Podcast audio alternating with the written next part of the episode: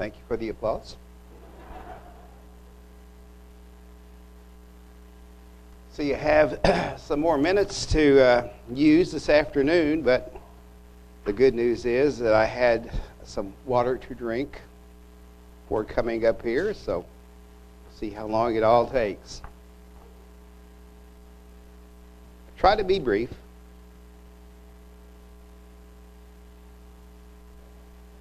Today, as has been mentioned, as we all know, uh, the seventh day of the Feast of Unleavened Bread marks the end of the days of eating unleavened bread.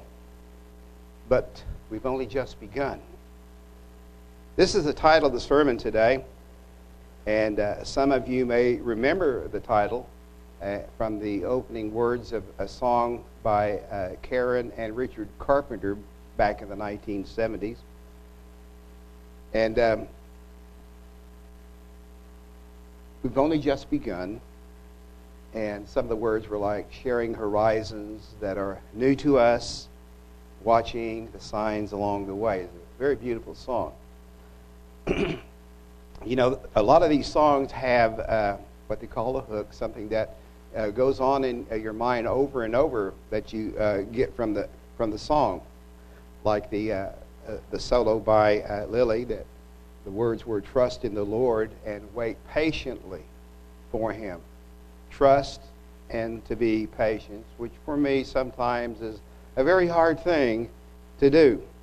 But we've only just begun. In Philippians chapter 1 and verse 6, it says that being confident of this very thing, that he which has begun a good work in you will perform it until the day of Jesus Christ. So God has called you to his Son that through him we may find salvation that is ahead on the horizon. That horizon that we see in our minds and in the distance as signs along the way kind of take place and giving us the hope that sooner or later we still wait patiently for the return of Jesus Christ to this earth. Seven, we know, is the number of completion. So, what did we learn in keeping this feast? What teachings do we take with us as we walk this temporary life? We've only just begun. Whether that was many years ago or maybe just recently. The first time my wife and I kept the Feast of Unleavened Bread was in Ada, Oklahoma. We were in college then, and we uh, we commuted to Ada, and that was where we first came uh, un- began to keep the uh, observance of the Feast of Unleavened Bread. Then, when we moved out to the Panhandle of Oklahoma, uh, we traveled 126 miles weekly, each each uh, Sabbath, uh, to observe church services in Amarillo. Then we moved to Big Sandy, and that is where we learned a lot more about the days of unleavened bread. And it seems like time just flies by. It, it, it just goes so fast, and is you know everything in the past becomes a blur. But when you try to look back, you know you try to remember things, but it just doesn't come clear to to us. But what teachings do we take with us as we walk this temporary life? What have we learned? There are five things that I have listed that teaches us about what these days of unleavened bread have meant to us. One is that a little leaven leavens the whole lump. We also learned that Christ is our Passover, who is sacrificed for us. And three, that we are to purge out the old leaven that has been a hindrance to us, that we may be a new lump and four, that we are to go on keeping the feast. And five, that without God, without Christ, we can do nothing. So, with these things in mind, we will see how that we may be a new lump and see what bearings these things have on our mind as we look to new horizons. So the practice, uh, physical practice of eating unleavened bread for seven days will end at sunset. I, for one, look you know forward to the uh, cheeseburger and uh, uh, things like that, maybe a donut or two. But these were no-nos. You just had to pass them up. But you thought about them along the way. You saw a Krispy Kreme donut and, and Whataburger and things of that sort, you know, and the habit of, of eating those things. And so there are many who may wonder, uh, what, uh, what does it all mean? What do these days of unleavened bread mean? And we've come across various lessons and things in our past history of the church uh, what this, the, this week uh, has meant. But those who wonder, maybe it's from our relatives, maybe it's from members in our own family and uh, co-workers and so on who say, why do you keep these days? What are, what's it all about? And it's not that we go around saying, hey, I'm keeping unleavened bread this week, or show your, uh, you know, your box of matzos and things of that sort. But some wonder, well, why don't you keep Easter and, and, and go search for Easter eggs? And some may wonder, well, just what is a feast when we can't have sandwiches or hamburgers or hot dogs, pies, cakes, and cookies? I guess you can tell what I've been thinking about. These are thoughts that have crossed our mind a time or two this week. So, the practice of eating unleavened bread may seem a little odd or strange to some people. But what is it all about? What things do we learn from it? For one thing, the uh, word peculiar may come to mind.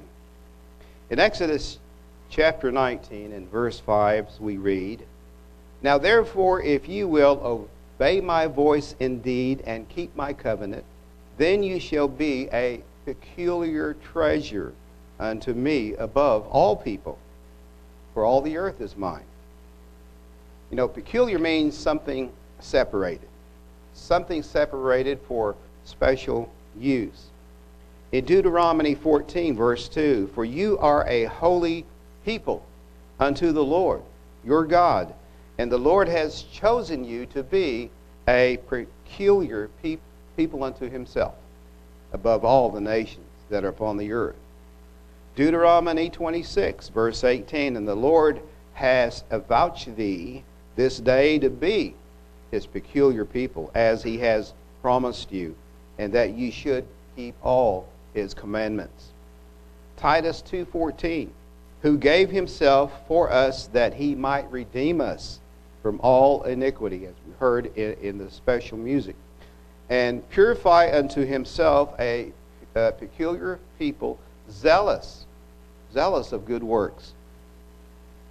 Lastly, in 1 Peter, although there are probably other scriptures you can refer to in 1 Peter 2 9, however, but you are a chosen generation, a royal priesthood a holy nation, a peculiar people. And this is what the Word of God describes us as that you should show forth the praises of him who has called you out of darkness into his marvelous light. So you're a chosen generation, a royal priesthood, a holy nation, a particular or peculiar people. Ephesians chapter 2, verse 10, it says that we are his workmanship, created in Christ Jesus unto good works, which God has before ordained that we should walk in them. And in Titus chapter 2, verses 12 through 15, teaching us that denying ungodliness and worldly lust, we should live soberly, looking for that blessed hope, verse 13, and the glorious appearing of the great God and our Savior, Jesus Christ. Right, uh, to, you know, to live righteously and godly in, in this world when we are living in the midst of a lot of corruption and things that are going wrong in, our, in the world around us. And Jesus, who gave himself for us, that he might redeem us from all iniquity and purify unto himself a, peculiar people, uh, zealous of good works, looking for that blessed hope, that blessed hope, and the glorious appearing of the great God and our Savior, Jesus Christ, who gave himself for us that he might redeem us from all iniquity and purify unto himself a pure, uh, peculiar people, once again, zealous of good works. These things speak and exhort and rebuke with all authority, and let no man despise you.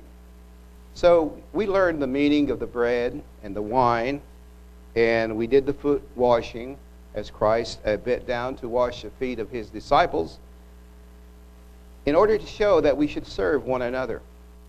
And that as a man laid down his life for his friends, this is what Jesus Christ had done for us. And we uh, celebrate this, we commemorate this time uh, once a year.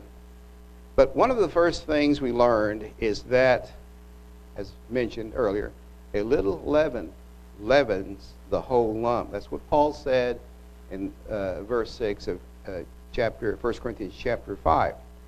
So we know that leaven is the same as yeast. It's an agent that causes bread to rise and, and puff up and, and, and expand. But figuratively speaking, it represents sin. On the other hand, we see where leaven talks about the kingdom of God expanding. And, but so the practice of eating unleavened bread has been a reminder that we are to avoid sin, cast it out when we, when we see it, and to also look to Jesus Christ as our daily bread. Each time we look at, look at that piece of unleavened bread that, that we have eaten, uh, you know, as we hold it in our hand and look at it and then eat it. So it brings to mind what that leavened bread represents. But there are other comparisons that maybe you have made personally about the unleavened bread as you ate uh, that particular unleavened cracker. But in verse 6 of 1 Corinthians 5, he said that your glorying is not good. Know ye not that a little leaven leavens the whole lump? So here was a group of people, a church at Corinth, who was blind to the sins that was going on around him and just ignored it, didn't do anything about it, not realizing that a little leaven is going to uh, gradually infect the whole bunch. Now, the second thing we learned is that, too, that our that Christ, our Passover, is sacrificed for us. That's what he said in verse 7 of there in uh, 1 Corinthians. Now, in 1 Corinthians chapter 6, verses 19 through 20, it says that the apostle said, What? Know ye not that your body is the temple of the Holy Ghost, or the Holy Spirit as it should read, which is in you. So this Holy Spirit is in you, which you have of God, and you are not your own. You're not your own. You belong to God.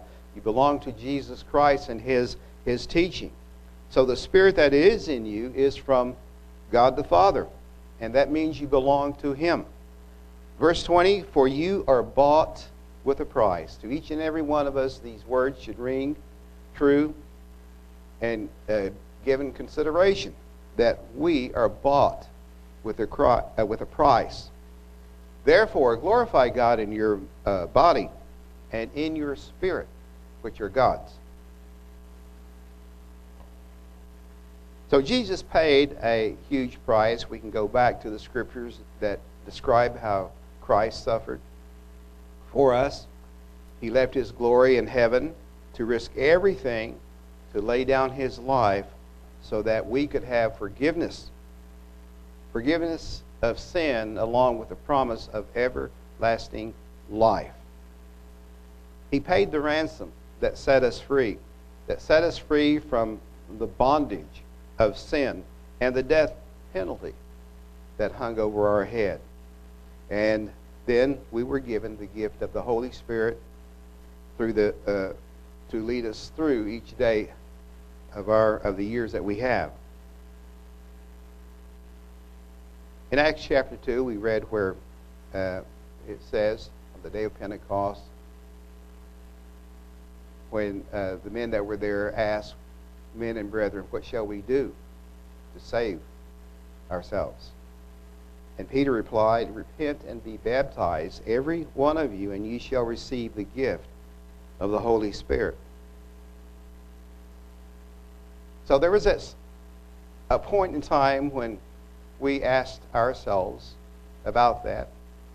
In attending church and as we learn things, we begin to ask, well, what must I do to uh, receive the Holy Spirit? In 1 Corinthians chapter 3, you know, not only did Jesus pay the price for our individual sins, but he also gave his life for the church. That is, you know, the church, the collective body of believers who believe in God the Father and are Christ's followers or, or Christians. 1 Corinthians 3, verse 9, beginning verse 9. To the church at Corinth, as well as us to, uh, today, the apostle said, For we are laborers together with God. You are God's husbandry. You are God's building. According to the grace of God, which is given unto me as a wise master builder, I have laid the foundation, and another builds thereon. But let every man take heed how he builds thereupon. So the Apostle Paul, we know, uh, established the Corinthian church. For other foundation can no man lay than that is laid, which is Jesus Christ. So the Corinthian church, through the Apostle Paul, kind of like a contractor who builds houses, was, was the one who built the church through the uh, gospel of Jesus Christ. And there were those whose hearts were open by the Spirit of God to take in all of those instructions and all of those commandments and all of the things that would make them special and set apart and separate from the rest of the world. But verse 12 he said, Now if any man build upon this foundation gold, silver, precious stones, wood, hay, stubble, every man's work shall be made manifest. So what we're building on is going to determine how we stand in a day to come. For the day shall declare it, because it shall be revealed by fire.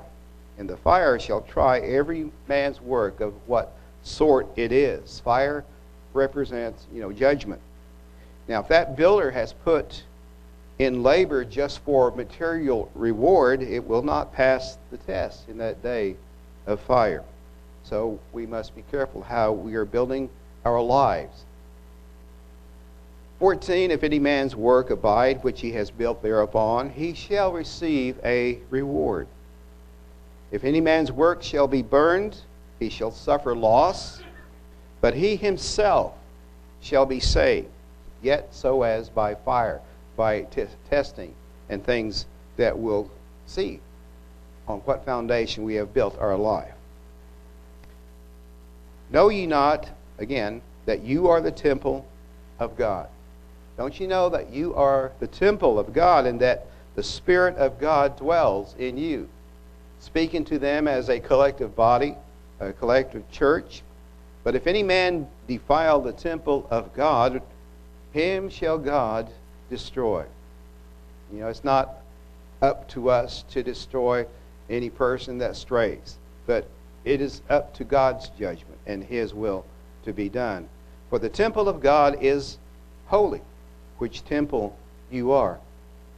So sin must be cast out whenever it's exposed, whenever it's found. So there are certain moral standards that must be upheld. 1 Corinthians, back in chapter 5, verses 1 through 5, we read uh, where a man had to be disfellowship from the church. Everyone was talking about this great sin that this, that this man was doing, that was going on in the church. It was something so evil that even the heathens didn't do it. But the church was puffed up. They were conceited. So spiritual as that they uh, let the evil go by. And he said to them, Paul said to them, Well, why aren't you mourning in sorrow and shame and seeing to it that this man is removed your, from your membership? So Paul had heard about this. He heard about this terrible thing that was going on in the Corinthian church, and he wrote a letter to them saying we, they should be ashamed. They should do something about it. Instead of turning a blind eye to it and ignoring it. So it was a very serious matter, and it was a very conspicuous sin that was going on. So as leaven puffs up, so does sin and corruption. It can spread and infect the entire church if it's not cast out. It, as we read, even you know a, a little leaven, just a little bit, can leaven the whole lump over time. So this man was doing evil and was to be cast out for the destruction of the flesh. Not that Paul was wanting this man to die or to be killed, but that he would suffer whatever consequences his sin would bring on him, and maybe he would have, he would have enough of what he was doing, see the bad side of it, and the man would come to repentance and be saved. Jesus said in the book of Matthew, chapter 10, chapter 18, that is, uh, we find where he said that he, the Son of Man, came to save sinners. So, concerning the situation that we read about in 1 Corinthians chapter 5, let's go to 2 uh, Corinthians chapter 2, beginning verse 1. Paul said, I, but I determined this with myself, that I would not come again to you in heaviness. For if I make you sorry, who is he then that makes me glad?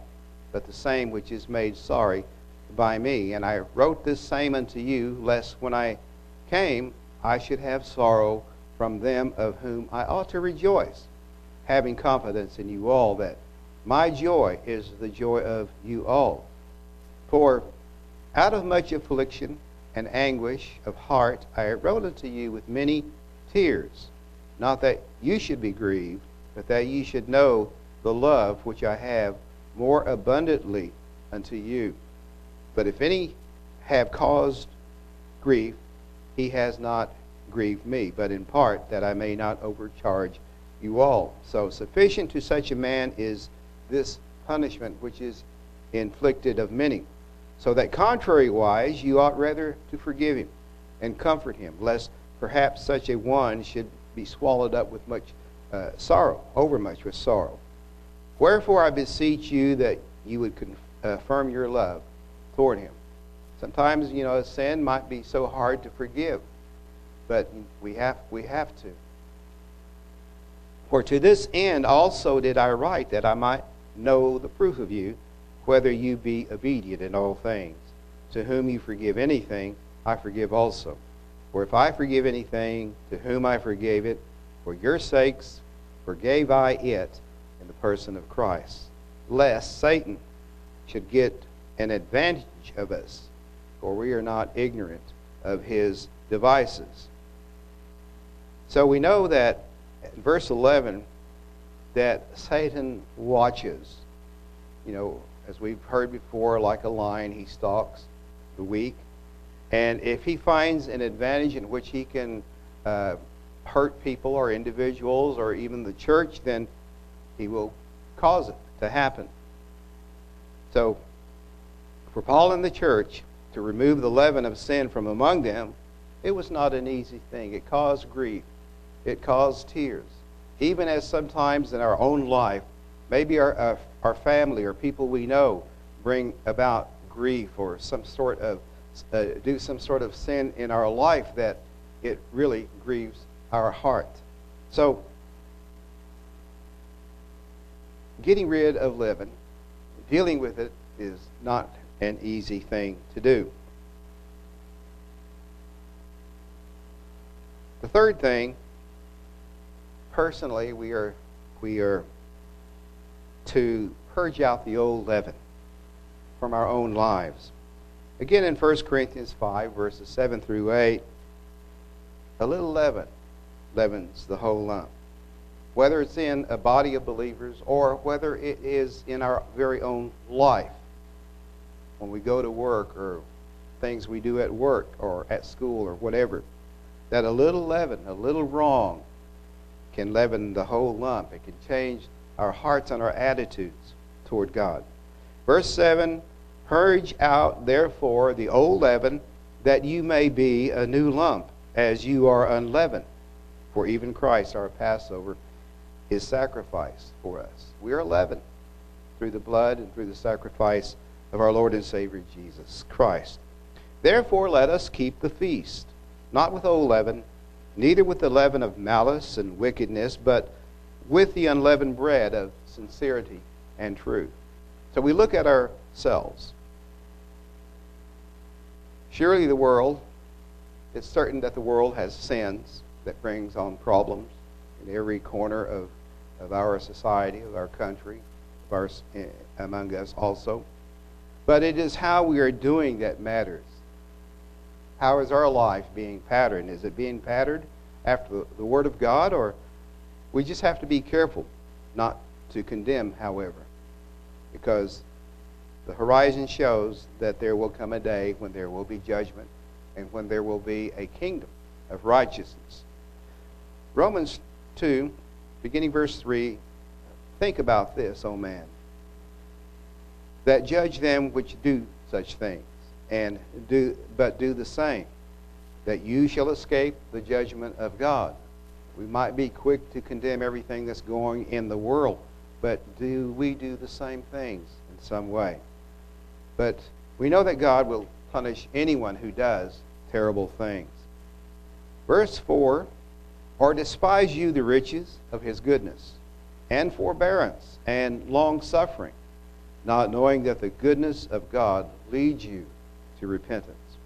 But after you, the hardness and impenitent heart, treasure up unto yourself wrath against the day of wrath and revelation of the righteous judgment of God who will render to every man according to his deeds. So to them, verse 7, who by patient continuance in well doing seek for glory and honor and immortality, eternal life. That's, you know, that's like the reward that uh, we have in our hearts and our minds, looking for, seeking for the glory and the honor and immortality and eternal life that's on the horizon. But unto them that are contentious and do not obey the truth, but obey unrighteousness, what's coming? Indignation and wrath, tribulation and anguish upon every soul of man that does evil, the Jew first, and also of the Gentile. But glory, honor, and peace to every man that works good, to the Jew first, and also to the Gentile. For there is no respect of persons with God. God treats everyone the same. For as many as have sinned without law shall also perish without law, and as many as have sinned in the law shall be judged by the law. For not the hearers of the law are just before God, but the doers of the law shall be justified.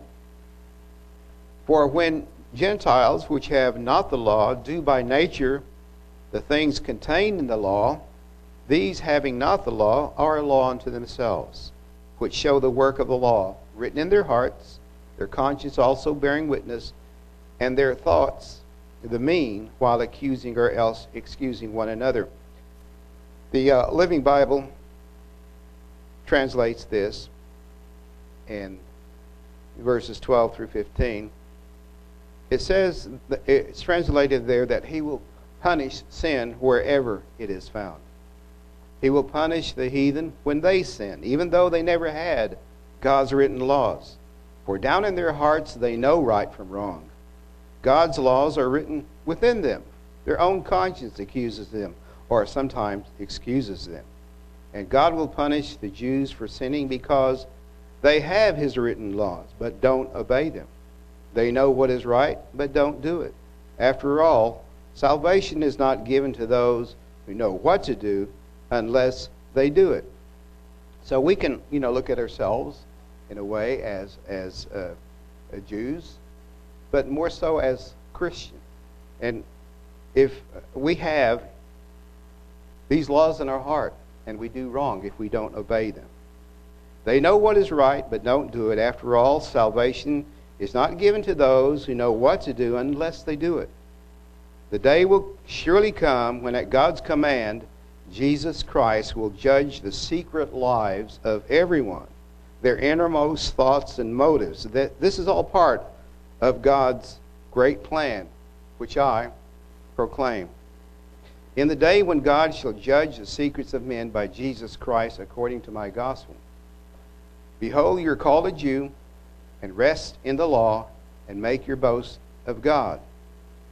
Again, uh, referring to the uh, Living Bible, verse 17 and through 20. You Jews think all is well. Or, you know, we could be, you Christians think all is well. Or you self righteous people think all is well between yourselves and God because He gave His laws to you. You brag that you are His special friends. Yes, you know what He wants you know right from wrong and favor the right because you've been taught his laws from earliest youth.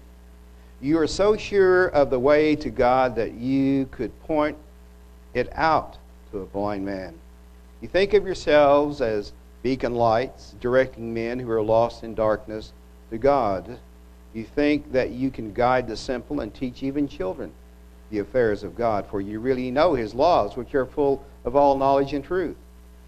Verse 18, and know his will. So I've just read that through verse 20, but let me pick up in verse uh, 21. You therefore which teach another, teach you not yourself.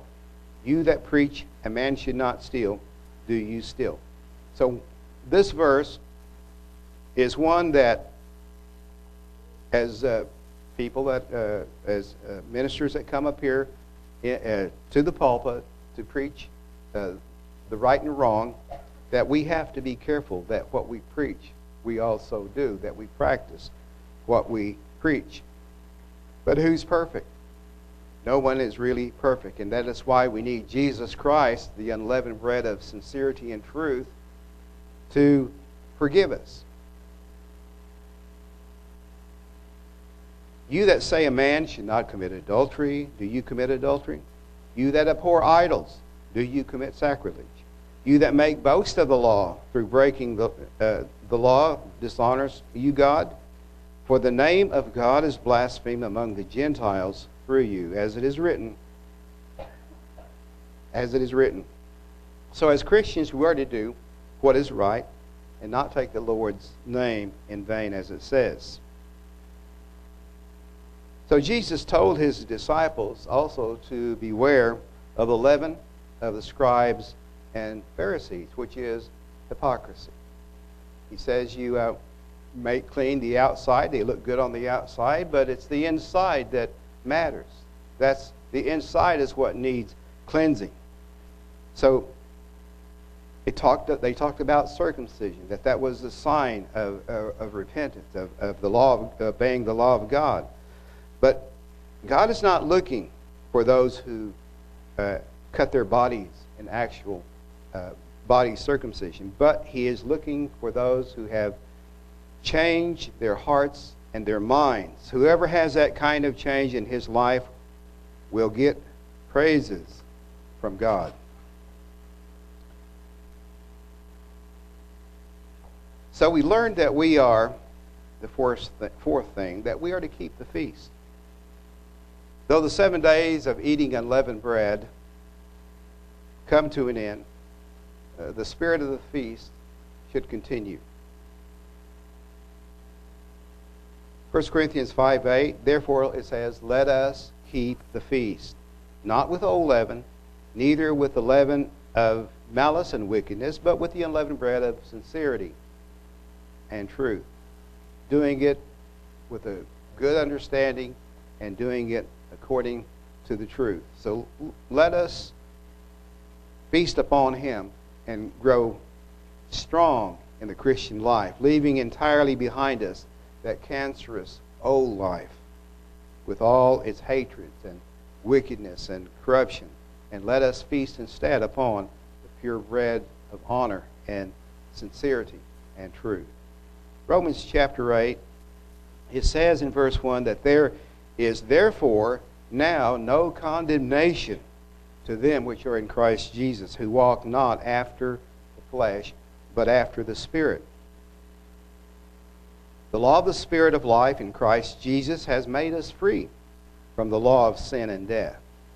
For what the law could not do, in that it was weak through the flesh, God sending his own Son in the likeness of sinful flesh, and for sin, condemned it, condemned sin in the, in the flesh. Dropping down to verse 6, to be carnally minded is death. It means death. But to be spiritually minded is life and peace. The carnal mind is enmity against God, not subject to the law of God, neither indeed can be. So then they that are in the flesh cannot please God. The fifth thing that we learn, a lesson from this days of unleavened bread, is that without God we can do nothing. We know that Jesus, like all of us, had sorrows in life, and he learned from those things. That we all have troubles and trials in our life. Things don't go our way sometimes. We see sinful things, things that happen, uh, things that affect us all. But Jesus knew that he was facing certain death, certain pain and death. And he was tempted in every way as you and I. So after the supper that night, he was betrayed, but with his disciples,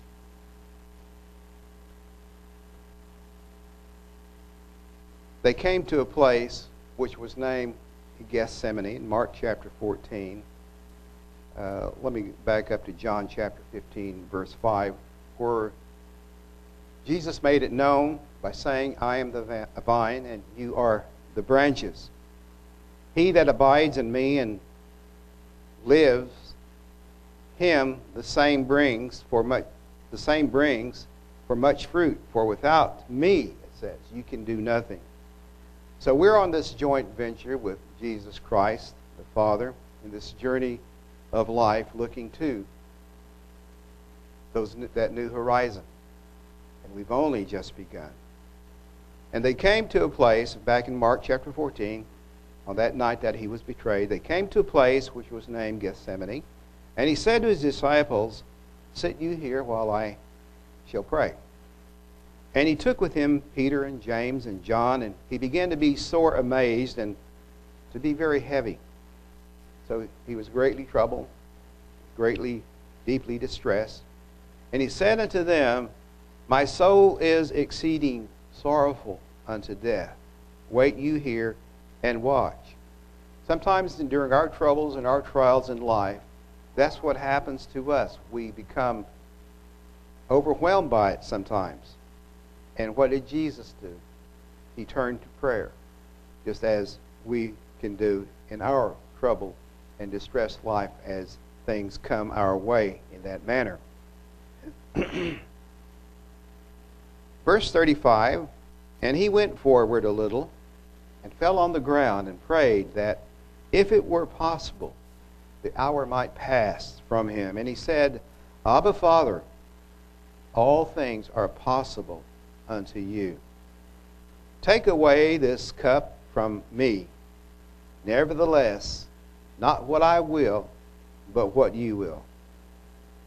So he called upon the Father, just as we might call upon someone uh, in, in person that we know a father or a mother or a friend or a brother or a sister to, to reveal our troubles, our trials. But in going to Abba, that means uh, father is a common term that was used uh, uh, of fathers or dads. He recognized that all things are possible with him. With, uh, with all things are possible to to God, to the Father. And that he asked and put forth his request Take away this cup from me. take away this trial or this, this trouble that I have that's been overwhelming me with distress. And Then, nevertheless, not what I will, but what you will. Sometimes it is hard to turn over everything to the will of God because there's a certain way that we want to see a prayer or a situation answered. But there was a purpose.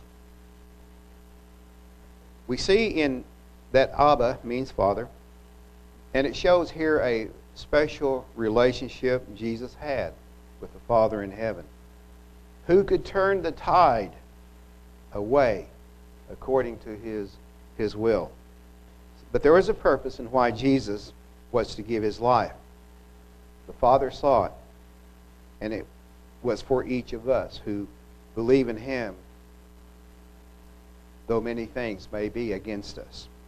Verse 38, down to verse 38, Jesus said, Watch you and pray, lest you enter into temptation. The spirit is truly ready, but the flesh is weak. So we know that faith is there, the truth is there, the love is there, the strength is there, but sometimes we let our doubts and our fears and selfish desires overcome it because the flesh is weak. We can search, we can cast out leaven, but the important thing is to search ourselves, straighten our own lives out, examine ourselves to see whether we be in the faith. And the Word of God is the source that we look at to make our examination.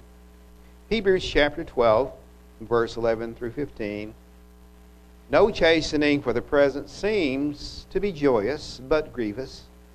Nevertheless, afterward it yields the peaceable fruit of righteousness unto them which are exercised thereby. So, that horizon that we look forward to, we look that at some point there will come a peaceable fruit of righteousness. Very peaceable for having uh, put, put our faith in God. Like the song that we heard earlier trust in, in God, have patience. Verse 12 Wherefore lift up the hands which hang down, and the feeble knees, and make straight paths for your feet, lest that which is lame be turned out of the way, but let it rather be healed. We all have weaknesses. We all have face temptations. We all have things that can bring us down if we let it. So we just have to make a straight path, a determined path to go opposite those things that are, that are the downward pulls of, of human nature. Verse 14 Follow peace with all men and holiness, without which no man shall see the Lord, looking diligently lest any man fall of the grace of God lest any root of bitterness spring, springing up trouble you, and thereby many be defiled. So you see how bitterness, like leaven, uh, just a little bit of bitterness, if it's allowed to fester, to grow, it will corrupt. Remember, you know, how the Apostle Paul had his struggles, but he looked to Christ. He said, The good that I want to do, I don't do it, I do not. And the bad that I should not do, I do it. Romans 7, verse 23. This is what Paul is telling us. I see another law in my members, warring against the law of my mind and bringing me into captivity to the law of sin which is in my members. That's, you know, the selfish nature in, in all of us. It's hard to resist sometimes. And so Paul said, O wretched man that I am, who shall deliver me from this body of death? I thank God through Jesus Christ our Lord. That's what he said. I thank God through Jesus Christ our Lord, who shall deliver me from the body, this body of death, of this death. So then with the mind I myself serve the law of God, but with the flesh the law of sin.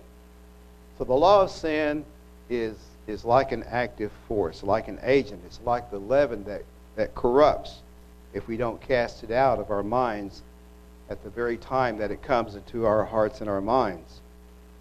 And we have to guard our minds with the words of Jesus Christ. So we overcome evil, it says, overcome evil with good each time we are tempted to sin or do what we know is wrong. So we cast out our leavens from our houses. We look into every crevice and corner. And uh, some, I know I didn't get all the leaven. Uh, when I'm in my study, I, I go and uh, I'll eat crackers or bread and stuff like that, and it falls to my feet. And sometimes it goes underneath the cabinet. I know it's under there. And so I, I took this long bird feather. Uh, uh, it's probably one of those birds that you see at, the, at a pond, but it was long and slender, and I went under it, and all sorts of leaven came out from under it. And I only went as far as the uh, the feather would reach, which is probably about a, a foot long. But I got the leaven out, and when I did, I saw all of those breadcrumbs and I saw the you know the little the dust bunnies as they call it and things like that, and so I know that I can't get rid of all the leaven, and I have to depend on my Lord and Savior to forgive me of some of the sins that I don't see in my own personal life. So the law of sin, it's an active force, and we have to overcome evil each time that we are tempted to sin and do or do what we know is wrong.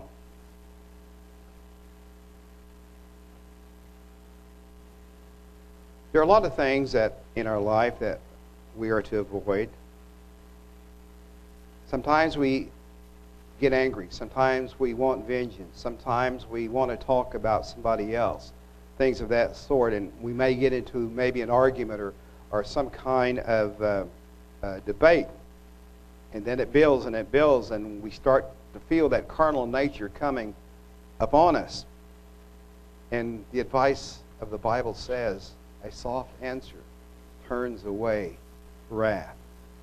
So when we say or do something that is out of Christian character, we know it right off.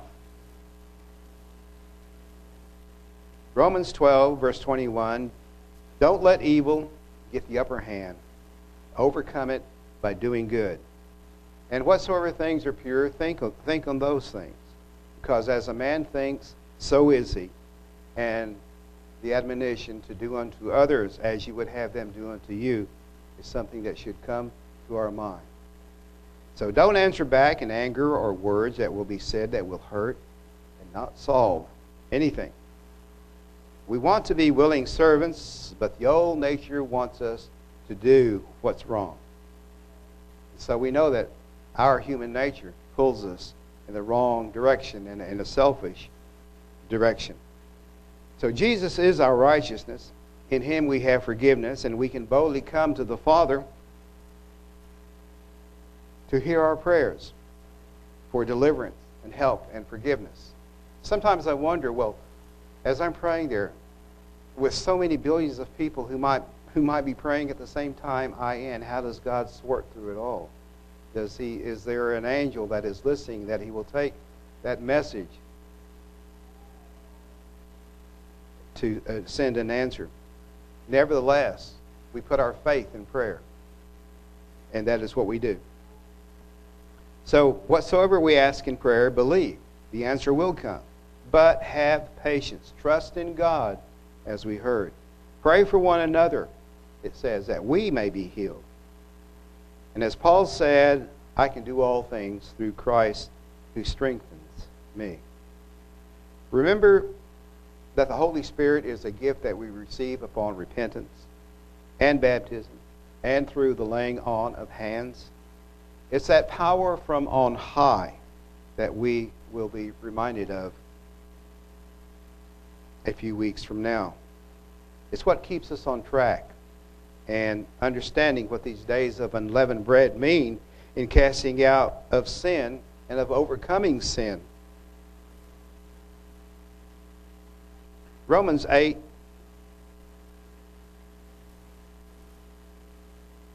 verse 16 The Spirit itself bears witness with our spirit that we are the children of God. We're the children of God. And if children, then heirs, heirs of God, and joint heirs with Christ. If so be that we suffer with him, that we may be also glorified together. For I reckon that the sufferings of this present time are not worthy to be compared with the glory which shall be revealed in us. For the earnest expectation of the creature waits for the manifestation of the sons of God. For the creature, that's you know that's like us, was made subject to vanity.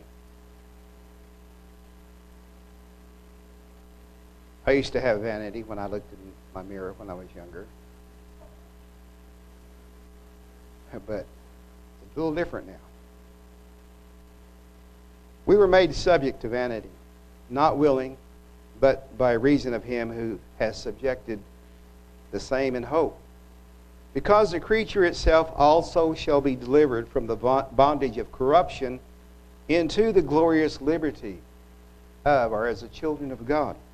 For we know that the whole creation groans and travails in pain together until now. And not only they, but ourselves also, which have the first fruits of the Spirit. We have the first fruits of the Spirit. Even we ourselves groan within ourselves, waiting for the adoption, to wit, the redemption of our body.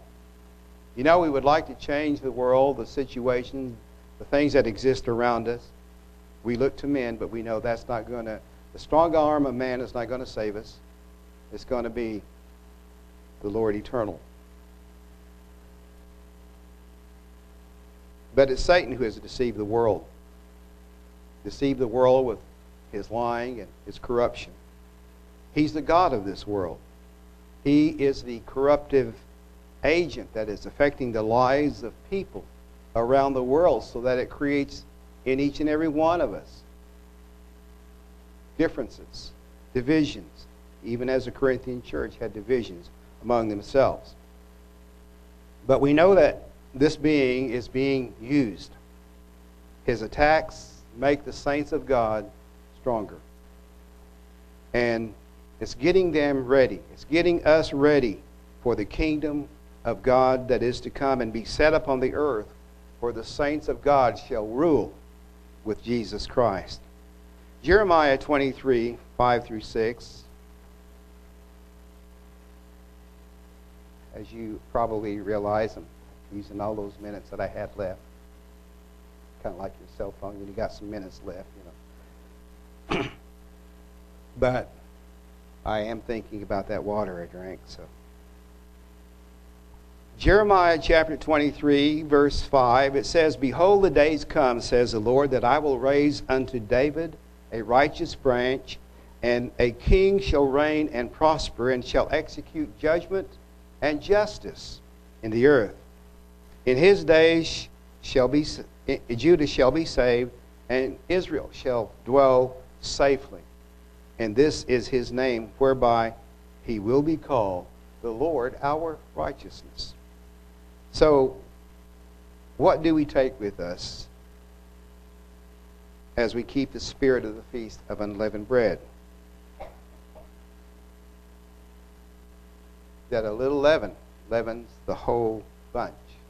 A little leaven can leaven our entire uh, life. That Christ, our Passover, is sacrificed for us. That he has done for us something great. That we, pur- that we are to purge out the old leaven, that we may be a new lump. That the spirit of the days of unleavened bread does not really end. And that without God, we can do nothing.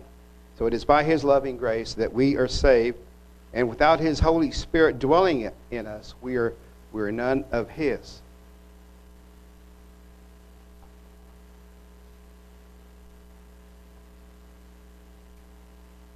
I have Ephesians chapter 2 written down, but we, we won't go there. I, I, I, think I'll go ahead and close with uh, Acts uh, 24 and a couple of other verses. Neither is there salvation in any other. We're talking about Jesus Christ. There is none other name under heaven given, uh, given among men whereby we must be saved. There's no other authority. John chapter 15, as I read earlier, he said, I am the vine, you are the branches. He that abides in me, and I in him, the same brings forth much fruit. For without me, you can do nothing. So we must stay in him, and we know that the fruits of the Spirit, as listed in Galatians 5, the Holy Spirit, that uh, we will, uh, you will probably uh, hear about in the coming days, about uh, Pentecost that is to come. He is our Passover. He is our unleavened bread. He is our bread of life that we are to, to partake of. For he sits at the right hand of our Father in heaven. He is the Lord, our righteousness. So we've only just begun being confident of this very thing that he which has begun a good work in you will perform it until the day of Jesus Christ. Let us then keep on keeping the spirit of the feast of unleavened bread, casting out sin in our life, in our personal life. As the uh, song goes, again, we've only just begun.